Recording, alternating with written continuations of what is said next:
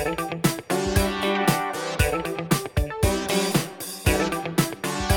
Theatrics Podcast.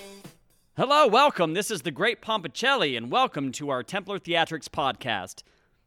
On today's episode, we have Tyson talking about his own personal experience with Shrek the Musical.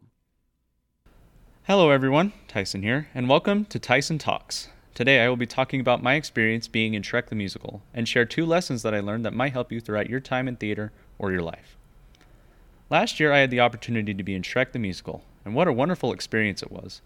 One lesson I learned is to be happy with the character you're given if your happiness is determined on the character you get after auditions, then it's just going to hurt you and determine how your experience will be instead of building character. I remember that I was given the role of the executioner, and I was very unsatisfied with not getting a named role. Eventually, I learned that his name was Thelonious, and that he was a pretty cool character in the Shrek universe. If I hadn't learned more about Thelonious, I know I wouldn't have had such a great experience. I grew to love being Thelonious and would try to portray him as best I could.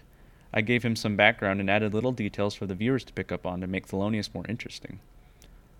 This leads into my next lesson giving it your all. In theater, you have to give it 100%, or else it doesn't turn out as well as it could be.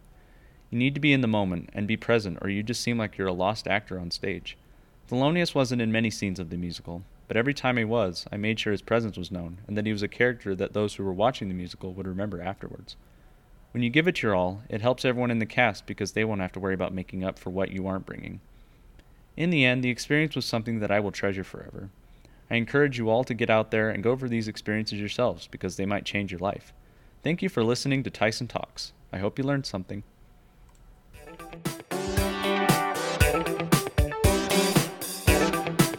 Templar Theatrics Podcast.